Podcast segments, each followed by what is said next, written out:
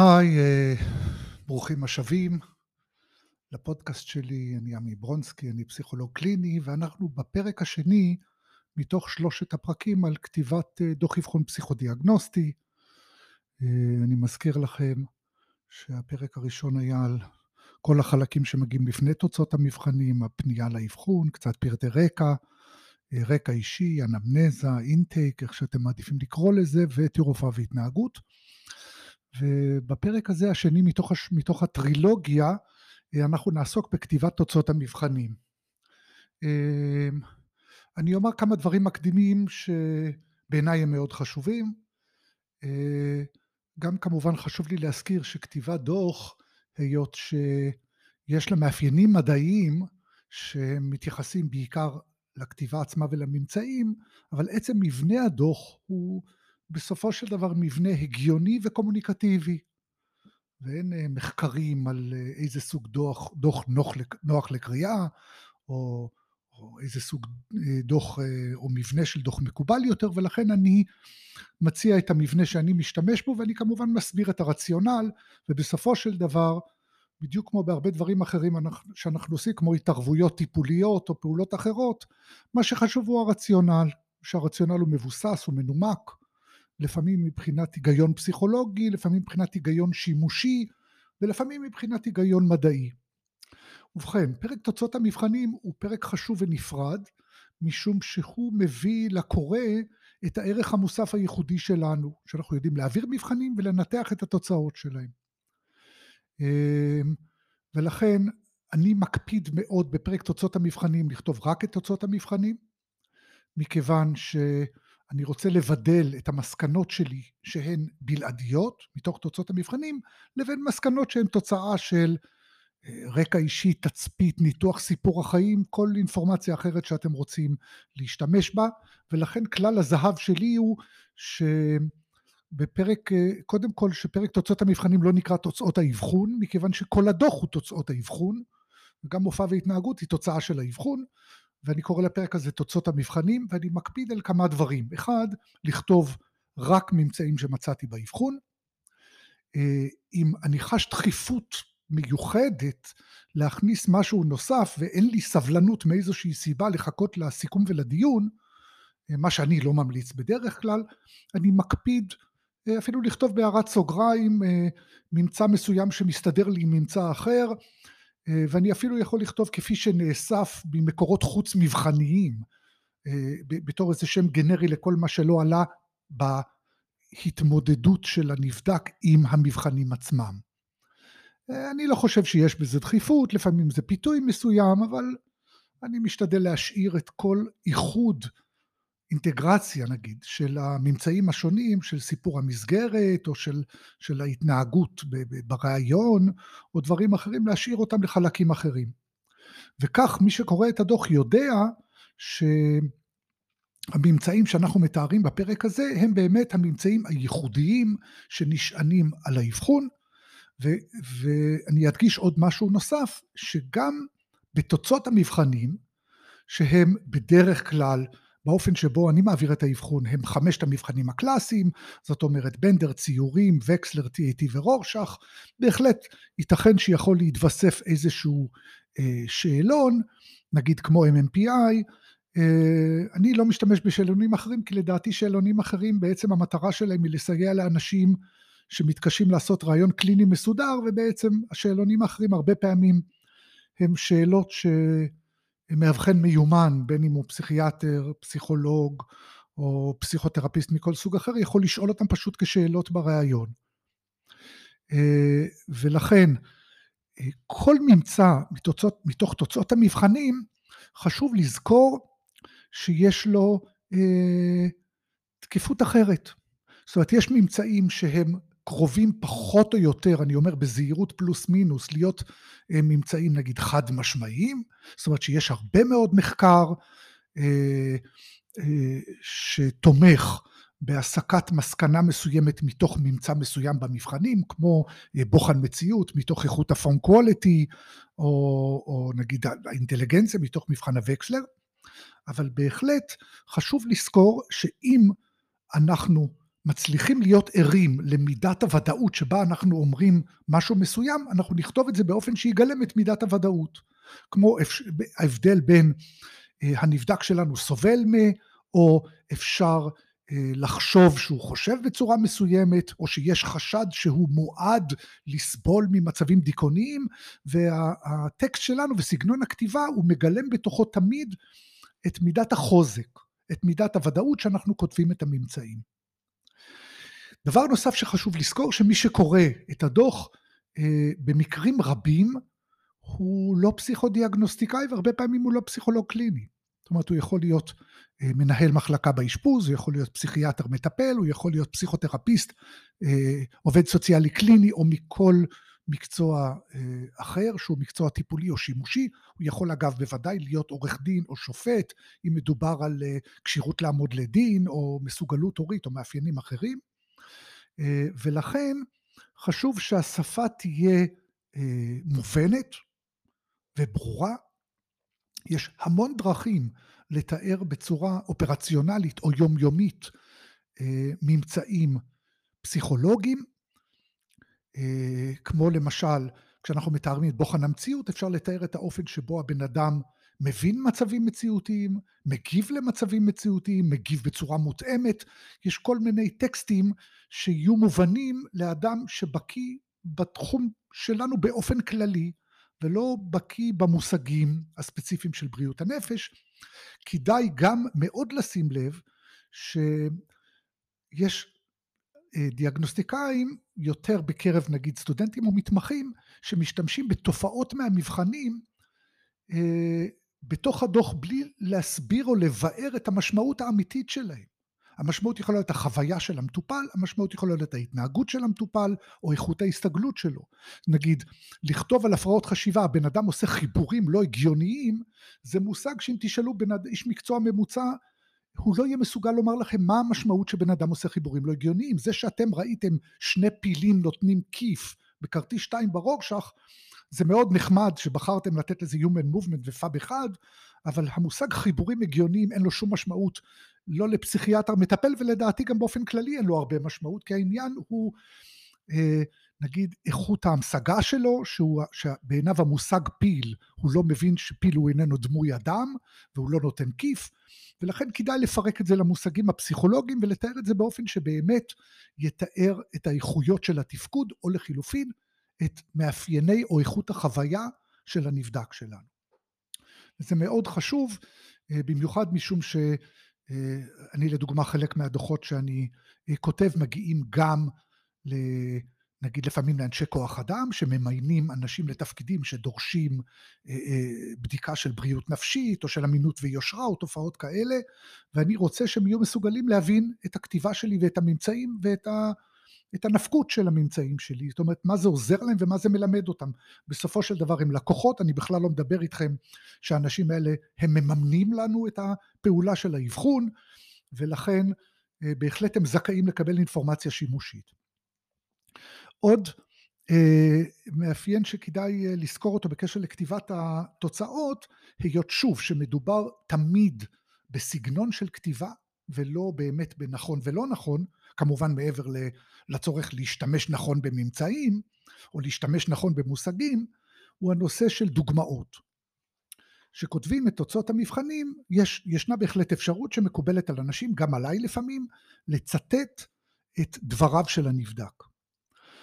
עכשיו, לפי התפיסה שלי, שוב, אני מזכיר לכם, אני אזכיר כמה פעמים שאני, שאני אחוש צורך, אני לא אומר דברים קטגוריים, אני לא אומר דברים צודקים או דברים מדעיים בהקשר הזה, אלא אני אומר את דעתי ואת הניסיון שלי מתוך, שוב, שהניסיון שלי הוא האם אני חש שהדוח שלי קריא, והאם אני חש שהלקוחות שלי מרוצים מהאופן שבו אני כותב ומהמסקנות שאני מסיק.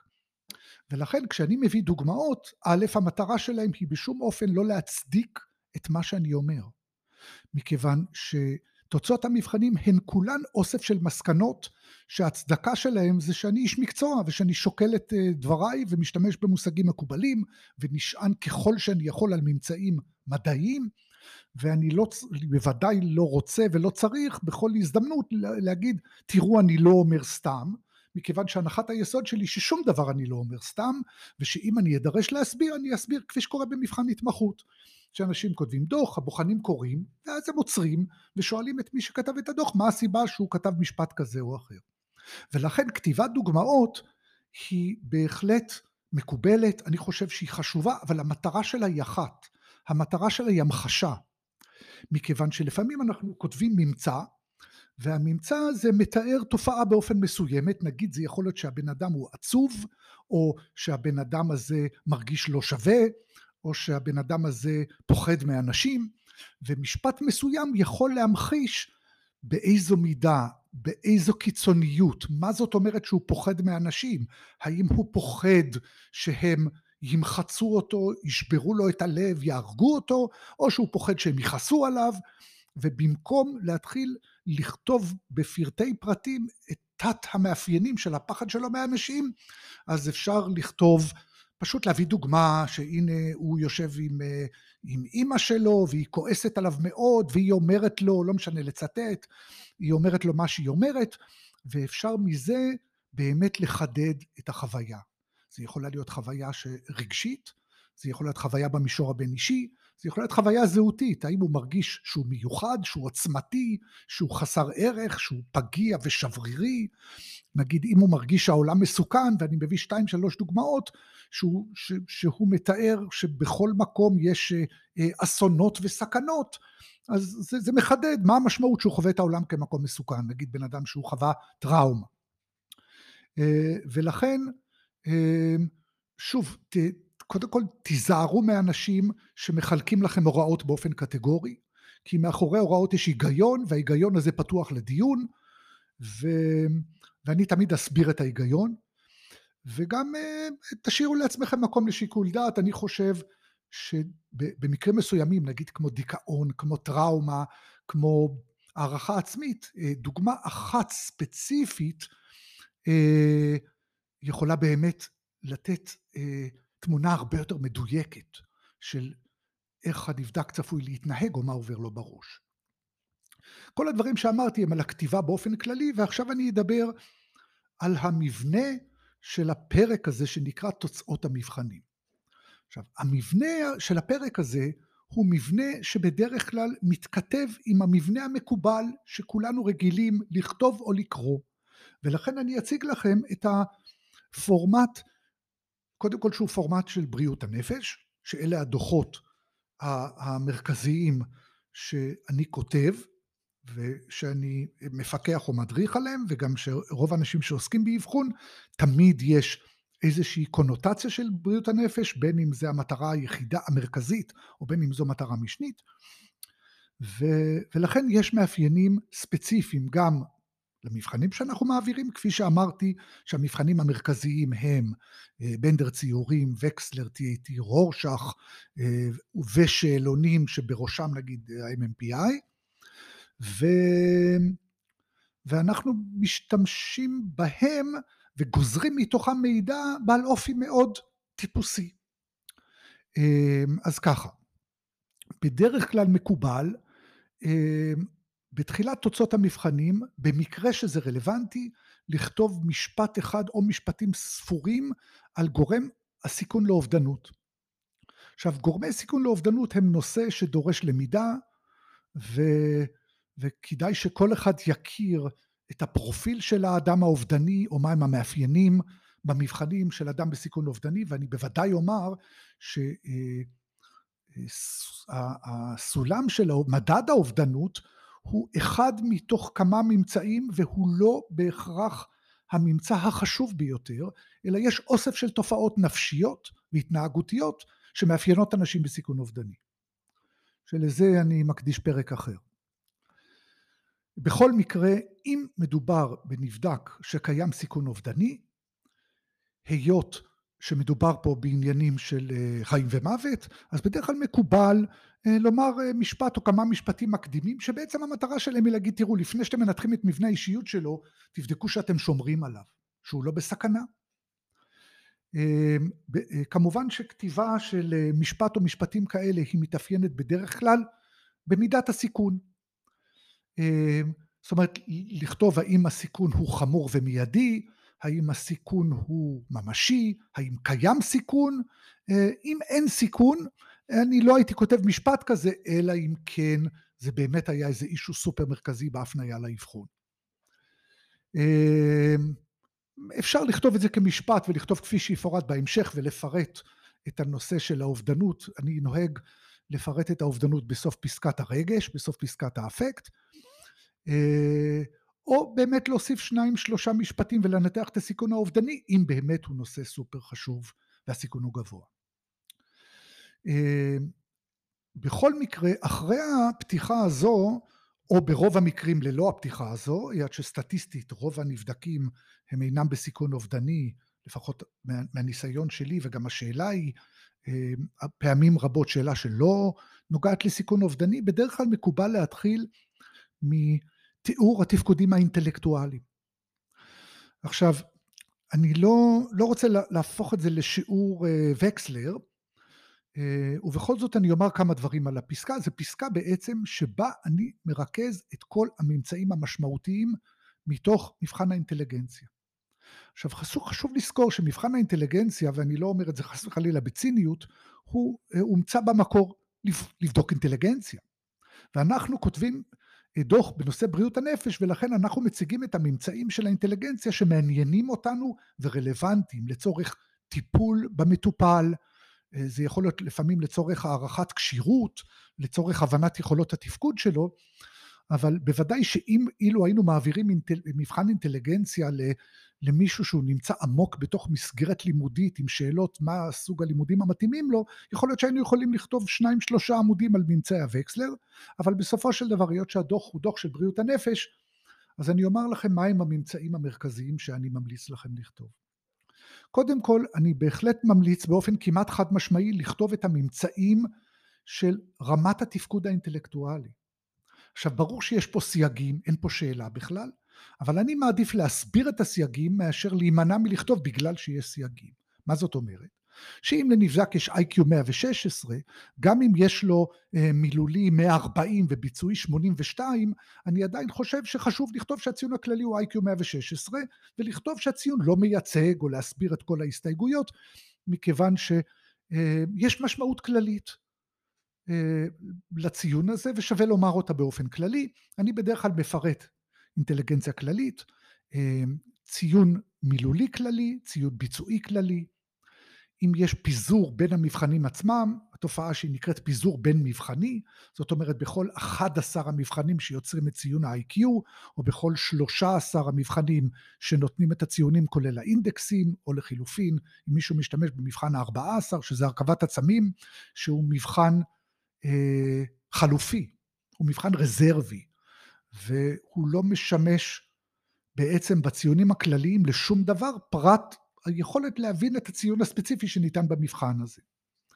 ולכן אמ, גם המילולי הכללי וגם הביצועי הכללי, בכל אחד מהם ככל שהציונים יותר מפוזרים, שווה לציין את זה, ובעצם המשמעות היא שבנסיבות משתנות אה, מדובר על נבדקים שמתפקדים בצורה פחות סדירה, פחות עקבית, אם יש פיזור בין מבחני, אה, וככל שהם מתפקדים באופן יותר הומוגני, אז הציון הכללי יהיה ציון יותר מנבא את התפקודים שלהם בהקשרים הללו.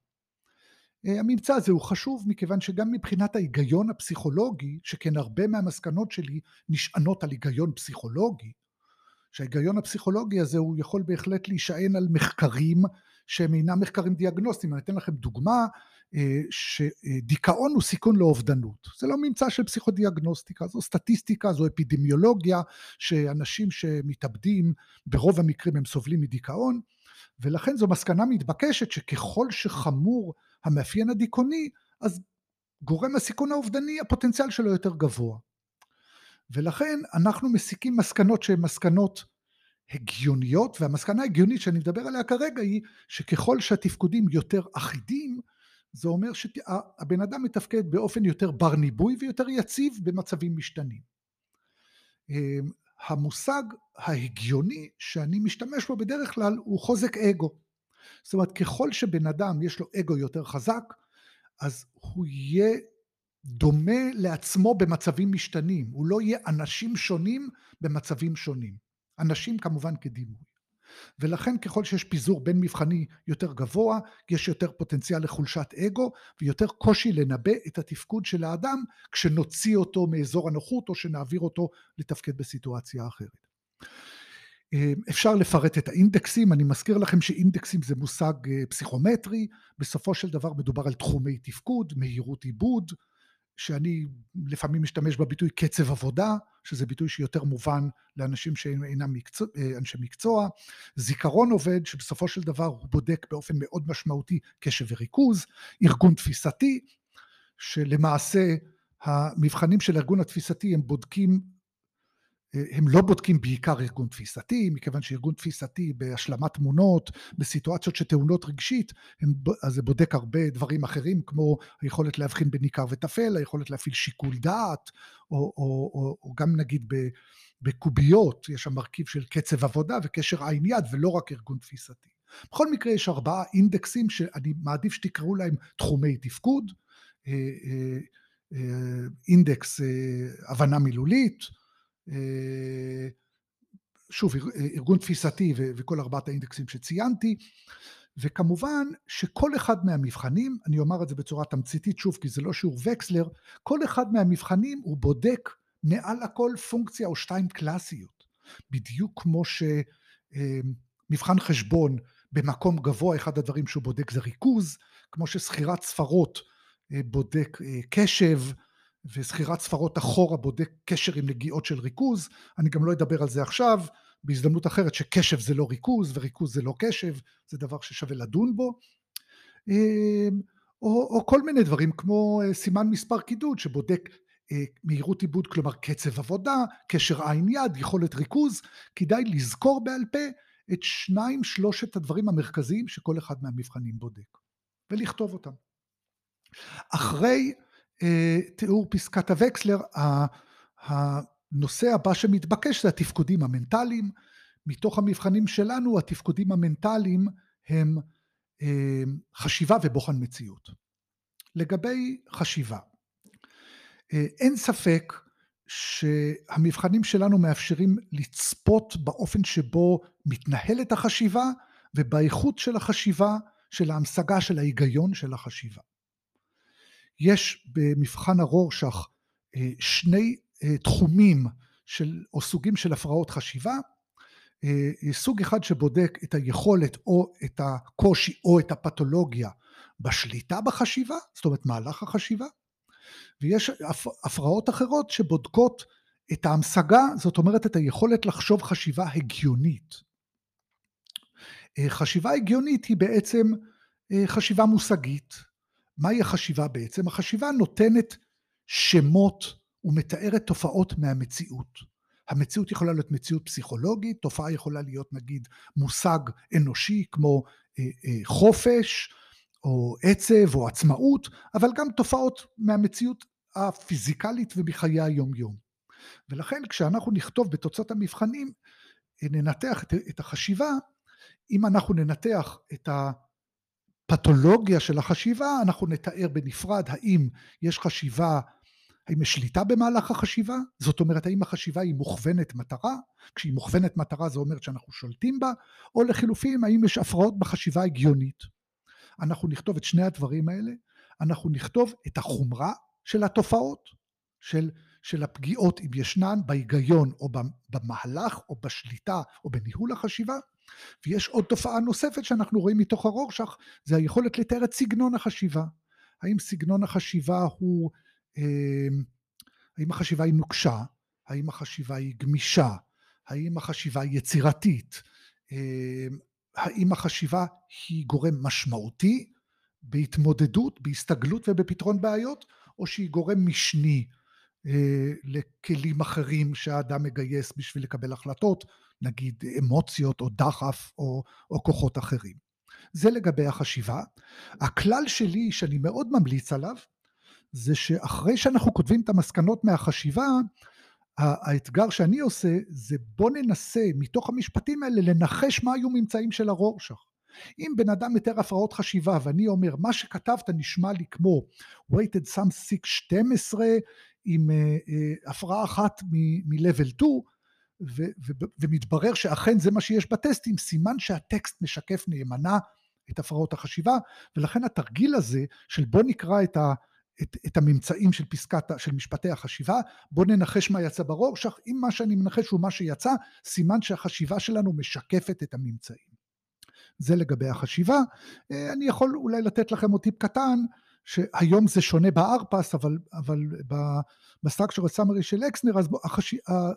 הממצאים די ברורים שבאידיאשן, בחשיבה, הטור השמאלי מתאר את הסגנון של החשיבה, והטור הימני מתאר את הפתולוגיה של החשיבה, את השכיחות, את החומרה ואת החומרה המצטברת. זה לגבי החשיבה, והדבר האחרון, לפני שהולכים לתחומים אחרים, הוא בוחן המציאות. ובכן, בוחן המציאות הוא היכולת של אנשים להבין את המציאות האנושית.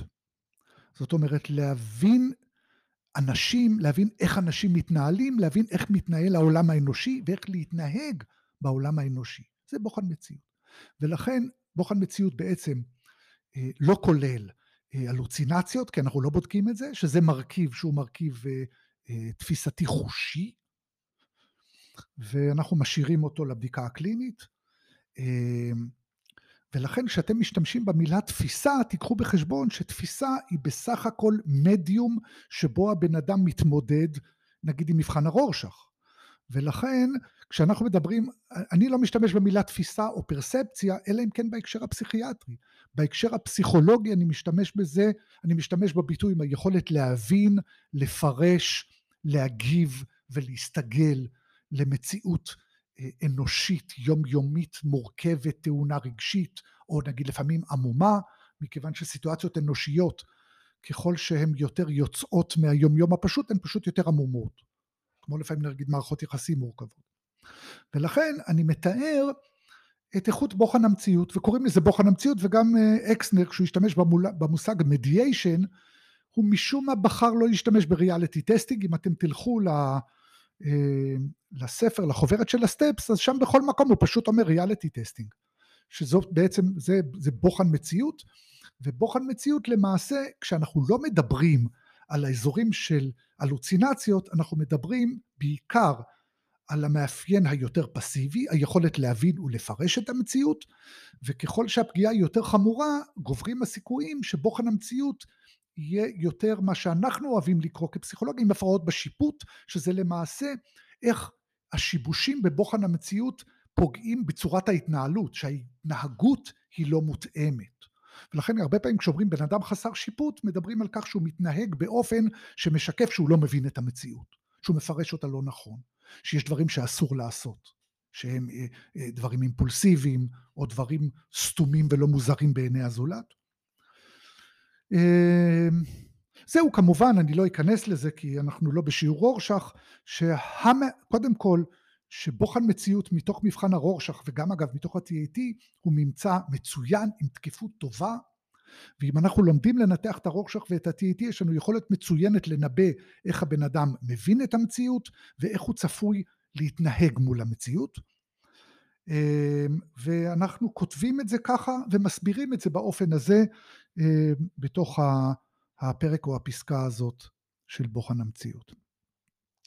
למעשה, ברגע שאנחנו מסיימים את זה ומתארים את כל מה שראינו ברורשך על בוחן המציאות, על אה, אחוז המינוס והunusual ואורדינרי ו-M מינוס, שזה בוחן מציאות ביחסים, או פופולר, שזה בוחן מציאות בסביבה מאורגנת ומובנית, אז מיצינו את החלק הראשון שהוא אה, תפקודים אינטלקטואליים ותפקודים מנטליים.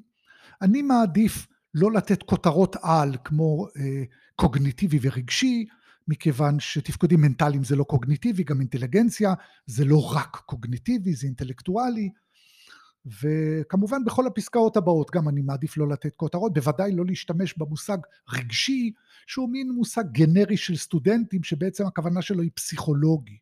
ואני אומר, בתור פסיכולוגים קליניים, כשאנחנו אומרים רגשי, מוטב שנתייחס לרגשות, ולא לאיזשהו מושג גנרי אה, שנקרא נפשי או פסיכולוגי ודחפים, חרדות, דימוי עצמי ואת כולם להכניס לאיזשהו סל כזה שנקרא רגשי. האתגר הבא הוא לעשות סדר בתחומי התוכן האחרים הנותרים בתוך פרק תוצאות המבחנים. הנושאים שאנחנו מחויבים מבחינת ה... לא יודע להגיד, מבחינת האתיקה שלנו, מבחינת החובה שלנו להציג מקסימום אינפורמציה מסודרת, הם לכתוב פסקה על הזהות, פסקה על, על, על עולם הרגש, אפקט, פסקה על יחסים. אה, אני מוסיף את הפסקאות הבאות כפסקאות בדרך כלל נפרדות, שזה דחפים, חרדות, הגנות וכוחות. שכמובן אני אסביר, כל אחד מהם כולל כוחות, כולל כוחות התמודדות, סגנון התמודדות, איכות התמודדות, וכמובן כל אחד מהם שאני אפרט.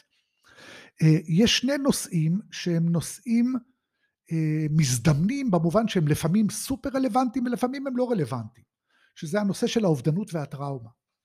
ולכן כלל האצבע שלי לכתיבת דוח קריא והגיוני הוא להכניס את האובדנות אחרי פסקת האפקט, כי, כי הפרעות באפקט הם גורמי, גורמי הסיכון החמורים ביותר לאובדנות, ולהכניס את נושא הטראומה לפסקת היחסים, כי ברוב המקרים אנחנו מתעסקים עם טראומה מורכבת, ולא עם PTSD של אסון טבע או תאונת דרכים, או לפעמים נגיד של הלם קרב, אה, ולכן ככל שמדובר בטראומה שיש לה קונוטציה של טראומה מורכבת, של טראומה ביחסים, של טראומה מתמשכת, אני מעדיף לאסוף את ממצאי הטראומה ולהכניס אותם בתור החלק האחרון בפסקת היחסים. כל מה ש... נגיד כל הבסיס שלי לעשות את זה הוא בסך הכל ההיגיון הפסיכולוגי וגם ההיגיון הפסיכולוגי שלי כמישהו שמנתח את הנבדק וגם את ההבנה שלי של, של הלקוח הקורא שזה יותר מובן וקל לקריאה.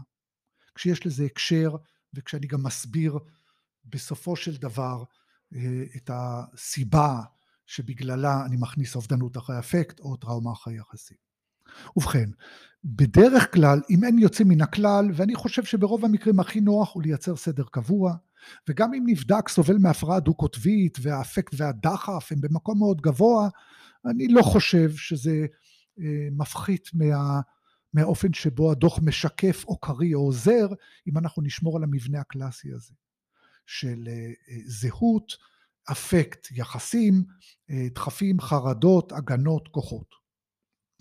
לגבי פסקת הזהות, כמו בכל הפסקאות האחרות שאני אפרט, בכל פסקה יש מספר שאלות שאני מקפיד לענות עליהן.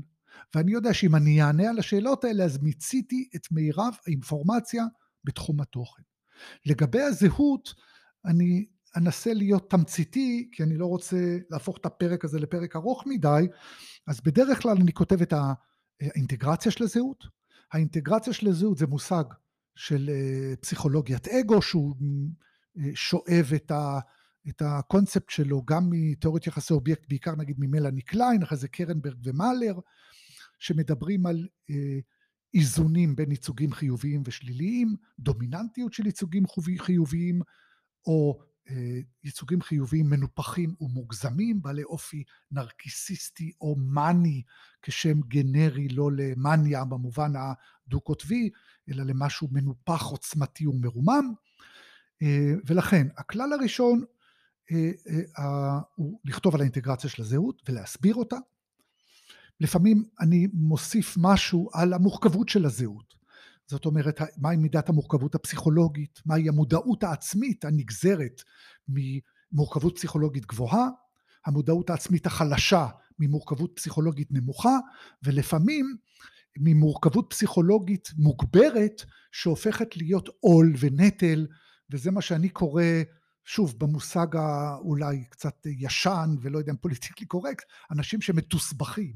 זאת אומרת שיש להם מורכבות פסיכולוגית מאוד מאוד גבוהה ומכבידה. אמ, אני כותב בפסקה הזאת כמובן גם על איכות ההפנמות השלמות, החלקיות, המציאותיות והבדיוניות מתוך הרורשך, שאתם, אני מניח שיודעים שמציאותיות ובדיוניות זה וויניקוט ושלמות וחלקיות זה מלאני קליין, שהייתה מנטורית ומדריכה של וויניקוט, ו, ואנחנו נשענים מתוך זה כמובן על הרורשך. אני כותב בזהות על, אולי אני כותב את זה כי אני כותב גם דוחות של אנשים לצורך תפקוד, כמה בן אדם מאמין בתחושת המסוגלות שלו, למשל כמה הוא יכול להיות חשוף לביקורת, כמה יש לו יכולת להעריך בצורה מציאותית את איכות התפקודים שלו. ויש שוב אפשרות לכתוב בפסקה הזאת גם על הפנמות. שהנושא של הפנמות יש לו גם קונוטציה זהותית וגם קונוטציה בין אישית. אני מדבר על התוכן של ההפנמות ולא על ההפנמות שלמות חלקיות שהתייחסתי אליהן קודם. נגיד כמו אה, תפיסה של גבריות, תפיסה של נשיות, תפיסה של דמות הגבר או האישה, אה, ואני חושב שהרבה פעמים זה בהחלט יכול להיות מתאים ונוח לכתוב את הממצאים האלה בפסקת הזהות, ולא דווקא בפסקת היחסים. אה, ברגע שענינו על הפלוס מינוס, לא יודע להגיד, שבע שמונה שאלות האלה, אנחנו יכולים להניח שעשינו מאמץ טוב למצות את נושא הזהות מתוך המבחנים, כמובן מתוך כל המבחנים. בוודאי בראש ובראשונה TAT ורורשך, אבל גם מתוך הסיפורים על הציורים של גבר ואישה ללמוד משהו על הזהות.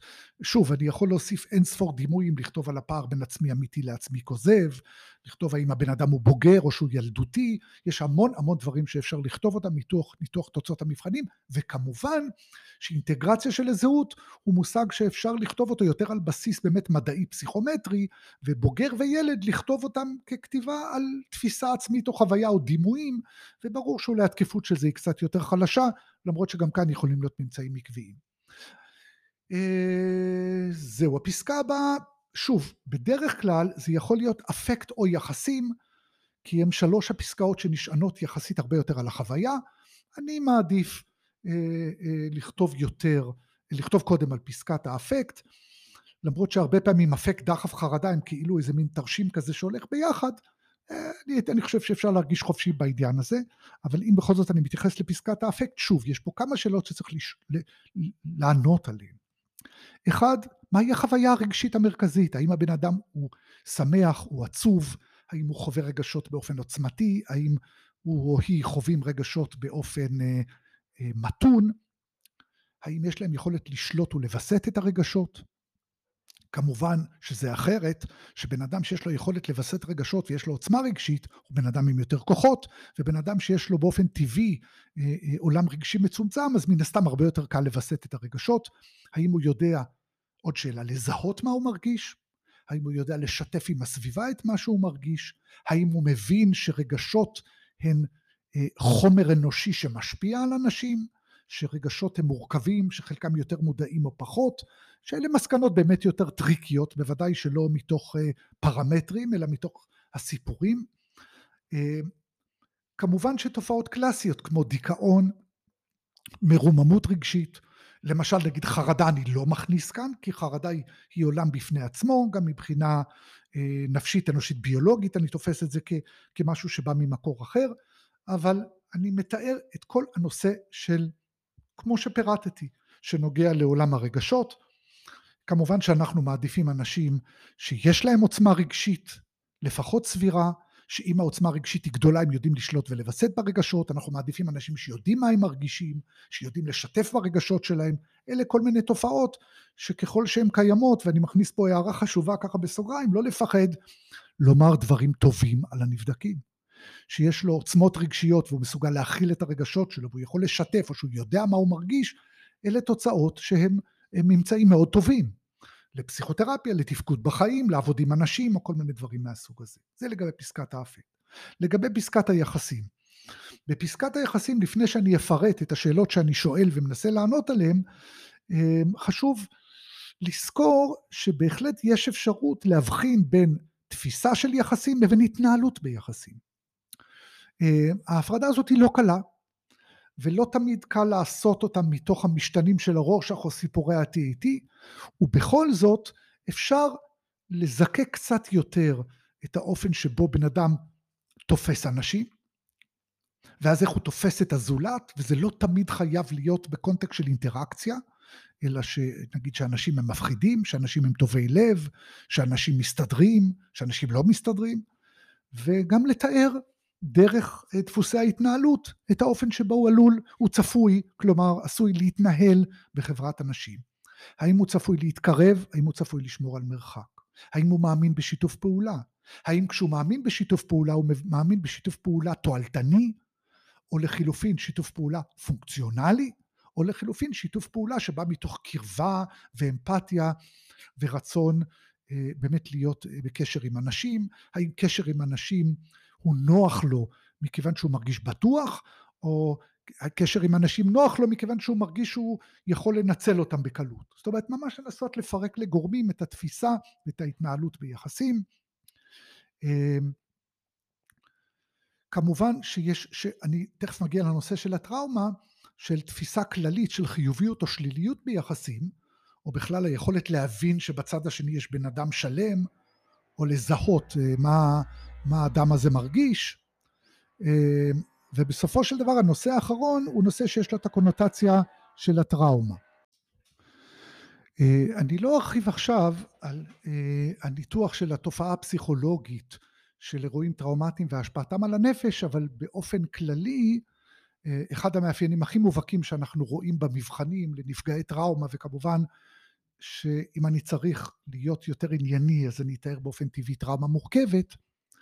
אחד המאפיינים המרכזיים שאנחנו רואים במבחנים והוא מאוד מלמד על נפגעי טראומה זה חוויה ותיאור של יחסים כיחסי קורבן תוקפן. זאת אומרת שיש צד אחד שהוא חזק ופוגע ויש צד שני שהוא אה, פגיע ונמצא בסכנה. אה, כשאנחנו מתארים את זה, אה, עוד דבר אחד שאני מקפיד לתאר זה תופעת ההזדהות.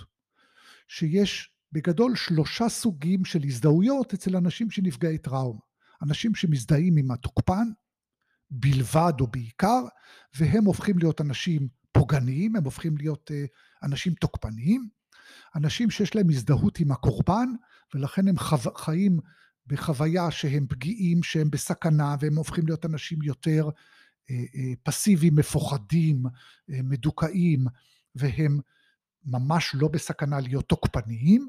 ואנשים שיש להם הזדהות מעורבת, שהם מזדהים גם עם הקורבן וגם עם התוקפן, ולכן האנשים האלה הם יכולים בתוך מערכות יחסים בעיתות מצוקה להיות אנשים אה, אה, כועסים, משפילים, אה, אנשי ריב ומדון, ויחד עם זה הם גם חווים את עצמם כחיים בעולם מסוכן, והאג'נדה המרכזית שלהם זו הישרדות. ולכן כשאני כותב על יחסי קורבן תוקפן כתיאור טראומה, אה, אני מקפיד גם לכתוב את אופי ההזדהות עם התוקפן, עם הקורבן או הזדהות מעורבת.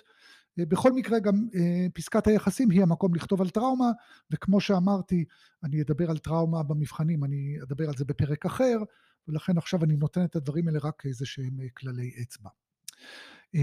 הנושא הבא הוא נושא הדחף, וגם אני אתאר את זה ברמה מאוד בסיסית. קודם כל, כשאנחנו מדברים על דחפים, אנחנו מדברים על מיניות ותוקפנות. דחף, לפי תיאוריות רבות, הוא אינסטינקט שמעורב בקטקסיס, זאת אומרת דחף תוקפנות שמופנה כלפי אובייקט, או דחף מיני שמופנה כלפי אובייקט. אמ, השאלות שאני עונה עליהן בפסקה הזאת היא קודם כל, אה, מהי עוצמת הדחף? האם מדובר בנבדק או נבדקת עם דחפים חזקים או חלשים, וכמובן שאני מתאר בנפרד מיניות ותוקפנות. גם דחפים חזקים יכולים להיות בשליטה, מנוהלים ומבוסתים, או להיות אה, מציפים וללמד אותנו שיש סיכון באימפולסיביות. אה, אני גם מקפיד לכתוב על ההפרדה בין מיניות ותוקפנות.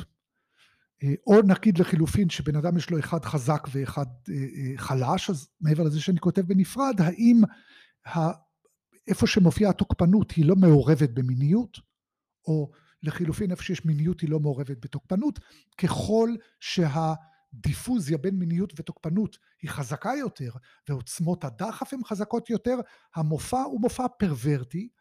שוב, בלי להיכנס למעמקי תיאור התופעה הזאת, אבל אם יש דיפוזיה או שאין דיפוזיה ויש הפרדה, זו תופעה מאוד חשובה שחשוב לציין אותה. חשוב לציין את עוצמת הדחף גם בהקשר של ההסתגלות, שבן אדם צריך איזושהי רמה מסוימת של דחף כדי להיות מוכוון לפעולה, להצלחה, להסתגלות, לשמור על עצמו, האם אה, הוא יכול לעשות שימוש מבוסת, מתון או מסתגל בתוקפנות כדי אה, להיכנס לקונפליקט אם צריך, או כדי להגן, להגן עליו, האם הוא משתמש במיניות כדחף מתגמל, האם הוא חווה מיניות כחלק בריא ביחסים או כחלק מסוכן ביחסים. אני סתם אתן לכם דוגמה קטנה, שבכרטיס 13 ב-TAT, אם יש איזשהו תיאור דרמטי, לא של בני זוג או של יחסים מיניים, אלא שאבא נכנס לחדר של הבת שלו והוא רואה אותה ערומה והוא מזדעזע, אז ברור שאנחנו כבר בודקים האם מיניות יש לה קונוטציה אה, מביכה, מאיימת, מכבידה או אפילו מסוכנת, אבל בכל מקרה גם עוצמה מסתגלת ו... ו... ו... ומספקת של דחפים מיניים היא גם חשובה לצורכי הסתגלות. אה, גם כמו שאמרתי בפסקת הטראומה יש את הנושא שהוא יותר אה, משמעותי בתוקפנות של, ה... של ההזדהות. האם התוקפנות היא משהו שמופעל כשצריך להפעיל אותו או שהתוקפנות היא דחף מאוד זמין, מאוד שימושי, ותפיסת העולם של הנבדק או הנבדקת שלנו, שתוקפנות היא דרך טבעית, לא רק לגיטימית, אלא שהיא הדרך המקובלת לפתור קונפליקטים. שזה כמובן, יש לזה פוטנציאל של פגיעה בזולת, או של אימפולסיביות, ובמקרים הקיצוניים של דיסוציאליות, ולכן גם את זה חשוב לציין בכל מה שנוגע לתוקפנות. הנושא הבא הוא חרדה. חרדה היא תופעה אנושית מאוד מאוד שכיחה, חשוב להתייחס אליה, הגם שבמבחנים שלנו לפעמים יותר קשה להוציא אינפורמציה אה, ברורה שעוזרת להבין את המקום של החרדה בהתנהלות או בנפש של הנבדקים שלנו. אה, הדבר הראשון שאני מקפיד לכתוב עליו הוא העוצמה הכללית של החרדה. זאת אומרת, אנחנו יכולים לראות באיזו מידה הנבדקים שלנו רגישים לחרדה, באיזה באיזה אופן נגיד הם נמצאים בחרדה, גם לא במצבים קיצוניים ולא במצבי לחץ. אה, נכון שאפשר לראות את זה גם מההופעה והתנהגות, אבל כמובן שאנחנו עושים מאמץ למצוא את זה במשתנים של הרורשך, של ה-Y ואנטומי ואקס-ריי, ולפעמים בציורים, בסוג מסוים של השחרות, אה, או כל מיני תופעות אחרות שמתארות חרדה, גם תכנים בכל המבחנים השונים. אה, בדרך כלל, ככל שהחרדה היא יותר עוצמתית והיא מנהלת את קבלת ההחלטות, היא, א', היא משאירה הרבה פחות מקום למוטיבים אחרים, כמו אה, רצון, יצירתיות, או, או יכולת טבעית ליצור קשר, וככל שהחרדה מנהלת יותר, היא משאירה פחות מקום לכוחות אחרים, והיא משאירה פחות אנרגיה ליכולות אחרות לנהל את קבלת ההחלטות ואת ההתנהלות. אה, וזהו, ופשוט לתאר את החרדה ואת העוצמה שלה, כדאי לזכור שככל שהיא עוצמתית יותר, יש סיכוי שהיא חרדה, מה שאנחנו קוראים פרימיטיבית יותר. זאת אומרת, בן אדם שעוצמות החוויה שלו הן חמורות ביותר, יש יותר סיכוי שהוא יחווה חרדת כיליון, מעליה חרדת נטישה, ומעליה חרדת סירוס או אה, אובדן ערך, ו- ויש קשר, ושווה ללמוד ולבדוק את הנושא הזה של הקשר בין אה, עוצמת החרדה לבין רמת ההתפתחות אה, הנפשית והמקום של החרדה בסוג החרדה. אה, כמובן היכולת להכיל חרדה, היכולת לזהות חרדה, כל תופעה כזאת שווה לתאר אותה. הפסקה הבאה תהיה פסקת ההגנות. עכשיו לגבי פסקת ההגנות, אני אומר כמה דברים, אני אנסה לומר את זה בצורה, בצורה תמציתית. אה, יש אה, בסך הכל נטייה שה...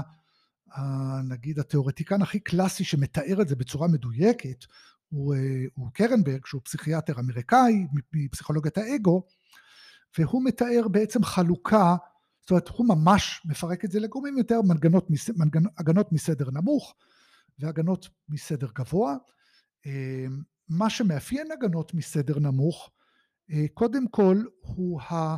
איזון בין התפקיד שלהן, שהתפקיד של ההגנה הוא להפריד בין הדחף לאובייקט, וכמה משאיר, ההגנות משאירות אנרגיה לדחף להופיע בצורה מסתגלת. זאת אומרת, דחף זה יכול להיות אה, לכעוס, זה יכול להיות להכיר בייצוגים שליליים, ולכן בסופו של דבר, כל אחת מההגנות, נגיד המשפחה של ההשלכה ששמה את ההגנות בחוץ, האם היא משאירה איזושהי יכולת לקחת אחריות או להשאיר חלק מה, מהאנרגיה בפנים, נגיד בפיצול, האם הפיצול הוא קיצוני, ואז בעצם מה שזה יוצר זה גם תפיסה מפוצלת של הזולת, אבל גם זהות מפוצלת עם אה, תפיסה קוטבית של האדם עצמו שהוא טוב או רע באופן מאוד קיצוני, אה, או מנגנונים נגיד של שהם במופע הגבוה שלהם רציונליזציה, אינטלקטואליזציה, בידוד רגשי, ובמופע הנמוך שלהם הכחשה, שהם בעצם יוצרים איזשהו ניתוק מהדחפים וגם מהנגזרות של הדחפים. זאת אומרת שזה, הנגזרות של הדחף התוקפני זה יכול להיות הייצוגים השליליים. ובסופו של דבר, נגיד כשהגנות מהמשפחה של, ה, של ההכחשה, כשהן קיצוניות, אז המחיר יהיה צמצום של העצמי האמיתי. כשההגנות הן קיצוניות של השלכה, אז המחיר יהיה אה, קושי לקחת אחריות ותפיסה של העולם כמקום מסוכן, רודפני, סלש פרנואידי, לפי החומרה. בהשלכה ובפיצול, שזה אה, זהות לא אינטגרטיבית. זה המחיר בעצם של ההגנה של הפיצול לסוגיה, גם נגיד אינדיאליזציה ודבלואציה, המחיר הוא אה, שאנחנו אה, תופסים אנשים אחרים או כחזקים או כחלשים, ואז המחיר הוא מערכות יחסים שהן לא הדדיות ולא שוויוניות, שאנחנו מחפשים או אנשים שאנחנו נשענים עליהם כי הם כל יכולים, או שאנחנו מוכנים להיות בקשר רק עם אנשים שאנחנו חווים שהם לא שווים, ואז הקשר לא יהיה הדדי. ולכן אנחנו כותבים על האופי הכללי של ההגנות, גבוהות או נמוכות, אנחנו מפרטים את ההגנות, אנחנו כותבים משהו על היעילות שלהם, ואנחנו מקפידים לכתוב משהו על המחיר של ההגנות. את זה ציינתי, את המחירים של שלושת הסוגים הקלאסיים, הגנות ממשפחת ההשלכה, ממשפחת ההכחשה וממשפחת הפיצול, וכמובן כל הקומבינציות של אה, נגיד פיצול והשלכה, זה יכול להיות דבלואציה ואידיאליזציה וכולי וכולי. יש עוד עולם שלם של הגנות שהוא רלוונטי לטראומה, שזה דיסוציאציה. אה, חשוב לזכור שאתם מתארים הגנות, ואם מדובר באנשים נפגעי טראומה צריך לבדוק את הקיום של דיסוציאציה, זה פרק נפרד על אה, מנגנוני הגנה. התחום האחרון שאנחנו נשארים איתו זה התחום של הכוחות. היות שאקסנר איבד ויצר את המושג הזה שנקרא כוחות זמינים, אז הרבה פעמים הכתיבה שלנו על, על uh, כוחות היא יכולה להיות מסוכנת, כי אנחנו לוקחים את ה-EA או את ה-EB, ובעצם אנחנו בזה סוגרים עניינים. אבל שוב, כוחות זה אה, תפקודים אינטלקטואליים, יציבות של תפקודים אינטלקטואליים, יכולת להיקשר, יכולת לשתף פעולה, כל הדברים האלה הם כוחות, אה, גמישות חשיבתית, נוקשות חשיבתית. מאזן בין כוחות לבין גורמי לחץ. אה, אה, שוב, עוצמה של דחפים, כשהיא ברמה סבירה, היא גם מנוע לפעולה, וזה כוח. ולכן, כשכותבים על כוחות, אז כדאי למצוא דרך לתאר את כל מה שמחזק את האדם ומגביר את הסיכוי שהוא יסתגל, שזאת המטרה של הכוחות, ואני מזכיר לכם, להסתגל זה יכול להיות לתפקד באופן עצמאי, זה יכול להיות להסתדר עם אנשים, זה יכול להיות להאמין בעצמנו, זה יכול להיות אופטימיות, זה יכול להיות היכולת להכיל חוסר אונים, להכיל אי ודאות, להפגין גמישות חשיבתית, כל הדברים האלה מתארים כוחות. ולכן יש איזושהי נטייה לרדוקציה של המושג הזה ולכתוב על זה איזה משפט וחצי. אבל אם אתם כותבים את זה בצורה מנומקת, אל תחששו לתאר בכל מובן, אה, אה, גם אינטרוספקציה זה כוחות. או גם היכולת להקשיב כשמדברים איתנו, זה דוגמה לכוחות, או, או, או שוב, כמו שאמרתי מקודם, זה יכול להיות אופטימיות, זה יכול להיות היכולת להתרכז, זה יכול להיות היכולת לקבל ביקורת. כל אחד מהדברים האלה הוא אינדיקציה לכוחות.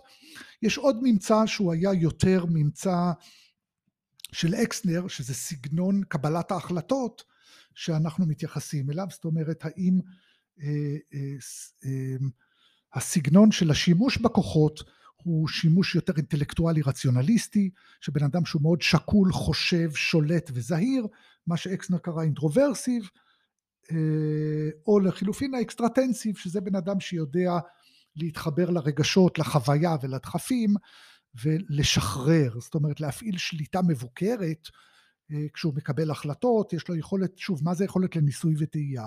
זה הנכונות לפעול ולהיכשל, שהיא קשה מאוד לאנשים שיש להם צורך מוגזם בשליטה ושהם סובלים מנוקשות.